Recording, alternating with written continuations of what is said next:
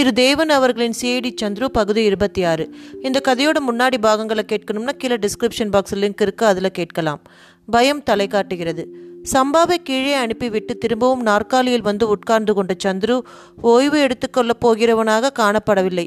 சுறுசுறுப்பாக இருந்தே பழகிவிட்டவர்களுக்கு ஓய்வு என்பது ஒரு தண்டனையாகவே வந்து சேரும்.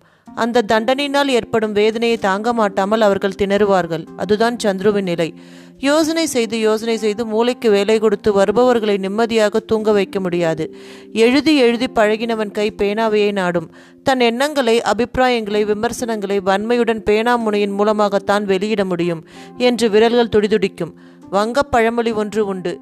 மசியை அசியை விட பலமாக கையாள முடியும் என்பது அது. அசி என்றால் கத்தி. கத்தியின் கூர்மையும் வளையும் தன்மையும் மெருகும் அதை பிடித்தவன் செயல்திறனும் யாவருக்கும் தெரியும். மசியை கொண்டு எழுத்தாளன் அசியின் தன்மையும் மிஞ்சிவிடலாம் என்பதே பொருள். சிந்தனை செய்பவன் அடுக்கடுக்காக திட்டங்களை போடுபவனுடைய மூளை நரம்புகள் கடியாரம் போல வேலை செய்து கொண்டேதான் இருக்கும். அவற்றை நிறுத்துவதும் முடியாது நிறுத்தினாலும் அபாயம். ஆழ்ந்த உழைப்பே உண்மையான ஓய்வு. Intense work is the real rest என்ற அனுபவபூர்வமான உண்மையை கண்ட பெரியவர்கள் எத்தனையோ பேர் நம்மிடையே இன்றும் வாழ்ந்து வருகிறார்கள். சந்துருவின் தொழில் மூளைக்கு வேலை கொடுப்பது. மலமளவென்று எத்தனையோ காரியங்கள் நடந்த பின்னர் அவன் ஓய்வெடுத்து உட்காரப் போவதாக அறிவித்தான். உட்கார்ந்தும் கொண்டான். அவன் மூளைக்கு ஓய்வை அவனால் கொடுக்க முடியாது. அது தீவிரமாக வேலை செய்தது. சந்துரு எத்தனையோ வழக்குகளை கையாண்டு புதிர்களை எல்லாம் அவிழ்த்து விட்டிருக்கிறான். அநேகமாக அவன் அந்த நாற்காலில் உட்கார்ந்தபடியே தெருவில் போவோர் வருவோர்களை பார்த்து கொண்டே அனாயசியமாக எத்தனையோ சிடுக்குகளை சரி செய்து தந்திருக்கிறான். இப்போதும் அந்த நாற்காலிலேயே அவன் உட்கார்ந்து கொண்டான். முதல் முதலாக தாமோதரன் போலீஸ் ஸ்டேஷனுக்குள் வழியே வந்து தனக்கு நேர்ந்த அனுபவங்களை சொன்னபோது சந்துரு இரண்டில் ஒன்றுதான் எதிர்பார்த்தான். அதையும் இன்ஸ்பெக்டர் கோபாலனிடம் பகிரங்கமாக சொன்னான். இதோடு இந்த கேஸ் பூர்த்தியாகி விடலாம் அல்லது இதுவே மற்றொரு பெரிய கேஸுக்கு ஆரம்பம் என்றும் சொல்லலாம் என்பதே அவனுடைய வாசகம். அன்று மாலை ஆறு மணிக்கு சந்துரு தனது ஜாகைக்கு சென்றபோது அறையை யாரோ சோதனை போட்டிருந்தார்கள். கண்டபடி காகிதங்களையும் ஃபைல்களையும் அறையெங்கும் வாரி இறைத்திருந்தார்கள் என்று கண்டதுமே சரிதான் கேஸ் வலுக்கிற வகையைச் சேர்ந்ததுதான் என்று யூகித்து கொண்டு விட்டான். இந்திராவும் நாராயணனும் அழைத்ததுமே ஒரே தீர்மானம் செய்துவிட்டான். இது பழுத்த கேஸ் என்று. சந்துருவுக்கு அவனுடைய இலாகாவின் மூலம் ஆயிரம் சௌகரியங்கள் கிடைக்கும். விரலை அசைத்தாலே கேட்ட உதவியும் ஒத்துழைப்பும் ஓட்டமாக வந்து சேரும். அவன் வார்த்தைக்கு அபார மதிப்பு உண்டு. இன்ஸ்பெக்டர் கோபாலன் யாரிடமாவது மிகவும் பொறுப்பான வேலையை ஒப்புவிப்பார். அதிமுக்கியமான விஷயங்களை சொல்வார் என்றால் அது சந்துருதான். எனினும் கூட சந்துருவுக்கு ஆத்மார்த்தமான ஒரு ஆசாமி உண்டு. சஞ்சீவி என்ற இளைஞன் அவன் படிக்கிற காலத்தில் ஏராளமான துப்பறியும் கதைகளை கரைத்து குடித்தவன். ஒரு துப்பறியும் நவீனத்தை அவன் கையில் கொடுத்தால் பதினைந்து பக்கங்களையோ அதன் முதல் கொலை நடந்த வரையிலோ படித்த பின்னர் டக்கென்று கதை எப்படி போகும் முடியும் என்றெல்லாம் சொல்லிவிடுவான். கடைசி பக்கத்தை புரட்டி பார்த்தால் அது சரியாகவே இருக்கும். அப்படி கதை ஆசிரியர்கள் மனதை அளந்து எடை போட்டு வைத்திருக்கும் நிபுணன் அவன். சஞ்சீவி படித்த புத்தகங்களை எல்லாம் மனதில் திரும்ப வருவித்து கொண்டு ஆராய்ந்து பார்த்தான். அவைகளை எல்லாம் விட வாழ்க்கை என்னும் புத்தகம் மிகவும் ருசிகரமானது என்பதை உணர்ந்தான். ஒரு பேராசிரியர் கூறியிருக்கிறார் நாம் விஷயங்களை பார்க்கிறோம் விஷயங்களுக்குள் பார்ப்பதில்லை. We look at things we do not look into things அதை தமது லட்சியமாக கொண்டவன் சிஐடி சந்துரு என்பதை அவன் வரையில் தெரிந்து கொண்டான். எனவே சந்துருவின் பெயரை கேட்ட மாத்திரத்தில் ஒரு பக்தியை கொண்டிருந்தான். ஏதோ ஒரு பொதுக்கூட்டத்தில் சஞ்சீவியின் பக்கத்தில் சிஐடி சந்துரு உட்கார்ந்திருந்த போதுதான் முதல் முதலாக இருவருக்கும் நேரிடையான பரிச்சயமாயிற்று. ஒரு பெரியவருடைய திருவுருவ படத்தை திறந்து வைத்து ஒரு பிரமுகர் உற்சாகமாக பேசிக் கொண்டிருந்தார். அவர் பேச்செல்லாம் பெரியவர் குணாதிசயங்களையும் ஆற்றலையும் பற்றி அல்லது பெரிய விஷயங்களை எப்படி கௌரவித்து கொண்டும் பாராட்டி கொண்டும் வாழ்ந்து வந்தார் என்பதை பற்றியே இருந்தது. என்னை கண்டுவிட்டால் பரம சந்தோஷம் அவருக்கு. தம் வீட்டில்தான் தங்க வேண்டும் என்பார். முதல் தரமான மல்கோவா மாம்பழத்தை நறுக்கி கொடுத்து நீதான் சாப்பிட வேண்டும் என்று வாயில் ஊட்டாத குறையாக உபசரிப்பார். ஒரு சமயம் எனக்கு தலைவலி வந்துவிட்டது. தம் கையாலேயே டைகர் பாம் கொண்டு வந்து தேய்த்தார் என்றால் என்று பிரசங்கி மெய்மறந்து பேசிக்கொண்டிருந்தார்.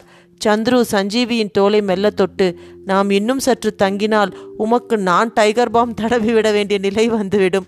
நான் வருகிறேன் என்று எழுந்தான்.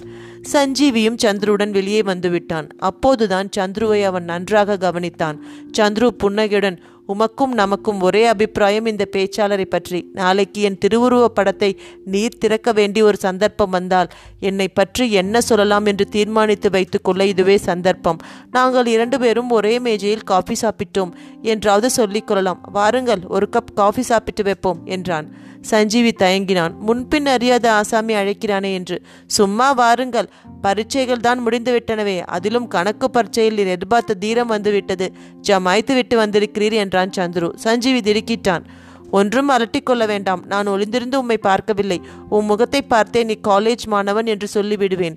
இப்போது பரீட்சை காலம் என்பதை துப்பறிந்து சொல்ல தேவையில்லை. கண் விழித்து படித்திருக்கிறீர். சிவப்பாய் இருக்கிறதே விழிக்கிடையிலெல்லாம். இன்றோடு பரீட்சை தீர்ந்து விட்டதால் தானே பொதுக்கூட்டத்துக்கு வருகிறீர். நான் எதிர்பார்த்த தீரம் வந்துவிட்டது என்கிறீர்களே சுவாமி. கட்டை விரலில் ஒரு சிறு குறிப்பு ஒன்று எழுதி கொண்டிருக்கிறீர்கள். அதெல்லாம் பிள்ளைகளுக்கு சகஜம்தான். யாரிடமும் சொல்ல மாட்டேன். எதிர்பார்த்தது வராவிட்டால் இங்கே வந்து நிற்க மனம் நிம்மதிப்படாது. வாரும் கெட்டிக்காரர் நீர். உமக்கு ஊரில் கல்யாணம் நிச்சயமாகிக் கொண்டிருக்கிறது. அதை சொல்வதும் வெகு லகு. முந்தா நாள் தந்தி சேகவன் சேவகனுக்கு எட்டனாவை தூக்கி கொடுக்க உமக்கு எப்படி மனசு வரும் என்றான். சார் சார் உங்க பேரை மட்டும் நான் கேட்டிருக்கிறேன் பார்த்ததில்ல. இதற்குள் என்னை பற்றி எத்தனை விஷயங்கள் சொல்கிறீர்கள்? அதில் ஒன்றும் ஆச்சரியமில்லை என் வழக்கம் அது. சந்துரு இருந்த தெருவில் எதிர்ச்சருகில் ஆறாவது வீட்டில் சஞ்சீவி இருந்தான். சந்துரு அவனை எத்தனை நாளாக கவனித்து காத்து கொண்டிருந்தானோ இன்று இப்படி ஆரம்பித்த ஒரு நட்பு வளர்ந்தது. சஞ்சீவிக்கு கல்யாணம் ஆயிற்று. சந்துரு வாழ்த்து அனுப்பின போது அவனுக்கு உங்கள் மாமனாரிடம் சொல்லி ஒரு அலாரம் கெடிகாரம் வாங்கி கொள்ளுங்கள். ஏன்? என்று கேட்டால் ஒரு துப்பறிகிறவன் எனக்கு நண்பனாகி விட்டான். இரவில் கண்ட வேலைகளில் வீழ்த்து கொள்ளச் சொல்லுவான் என்று சொல்லி வையுங்கள். உமக்கு பிரயோஜனம் இல்லாவிட்டாலும் அது எனக்காவது உபயோகமாக இருக்கும் என்று எழுதினான். இதற்கு பிறகு சஞ்சீவிக்கு சந்துரு ஒரு கடவுளாகவே காட்சியளித்தான். ஒரு துப்பறிபவனுக்கு சிறந்த முறையில் உதவியாளனாக இருக்க வேண்டும் என்றால் அவன் கூடவே சுற்றி கொண்டிருந்தால் பயனில்லை. அவன் இல்லாத இடத்திலிருந்து அவன் கவனம் செலுத்த முடியாத சமயத்தில் கவனித்து அவனுக்கு விஷயங்களை சொல்வதுதான் என்று சந்துரு உபதேசம் செய்தான். அநேக சந்தர்ப்பங்களில் சஞ்சீவிக்கென்றே பல வேலைகளும் கொடுத்திருக்கிறான் சந்துரு. அன்று காலையில் தேனாம்பேட்டை பங்களாவிலிருந்து திரும்பி வந்தபோது சந்துரு ஒரு முறை சஞ்சீவியின் ஜாகையை நிமிர்ந்து பார்த்தான். மேல் மாடியில் நின்று கொண்டிருந்தான் சஞ்சீவி. சந்துரு பார்க்கும்போதே சஞ்சீவி ஒரே ஒரு விரலை தூக்கி வலது காதில் தட்டி காண்பித்தான். உன் அறையில் யாரோ ஒரு ஆசாமி இருக்கிறான் என்பது அதன் பொருள். பிறகு விரல்களை மடித்து சுண்டு விரலை மட்டும் நீட்டி காட்டினான். ஆசாமி குள்ளமாக இருக்கிறான்.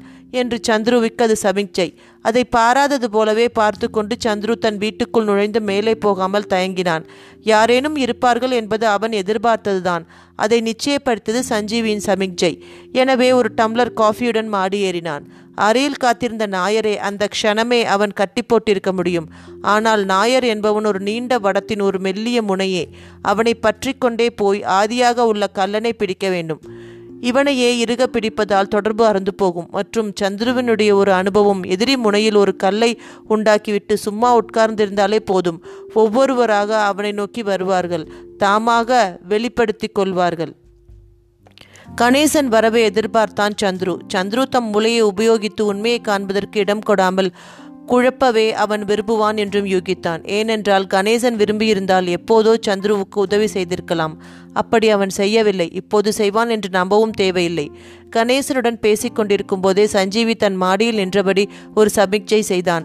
ஆள்காட்டி விரலையும் நடுவிரலையும் காட்டி வலது காதில் ஐந்தாறு முறை தட்டி காண்பித்தான். இரண்டு ஆட்கள் அப்படியும் இப்படியுமாக உலாத்துகிறார்கள் என்று அந்த செய்தியையும் புரிந்து கொண்டான் சந்துரு. பிறகு கணேசனை எச்சரித்து அனுப்பி அவன் பின்னேயும் சஞ்சீவியை அனுப்பி வைத்தான். இருபத்தி ரெண்டு வயது இருக்கும் சஞ்சீவிக்கு நல்ல உரம்புள்ள தேகம். கல்லூரியில் ஓட்டப்பந்தயங்களில் பரிசு பெற்றிருக்கிறான். கணேசன் வெளிப்பட்ட மூன்று நிமிஷங்களுக்குள் சஞ்சீவியும் தன் ஜாகையிலிருந்து புறப்படுவதை சந்துரு கவனித்து புன்முறுவல் செய்து கொண்டான். இத்துடன் இந்த பதிவு நிறைவு பெறுகிறது. இந்த சுவாரஸ்யமான கதையின் அடுத்த பதிவோடு விரைவில் உங்களை சந்திக்கிறேன். நன்றி வணக்கம்.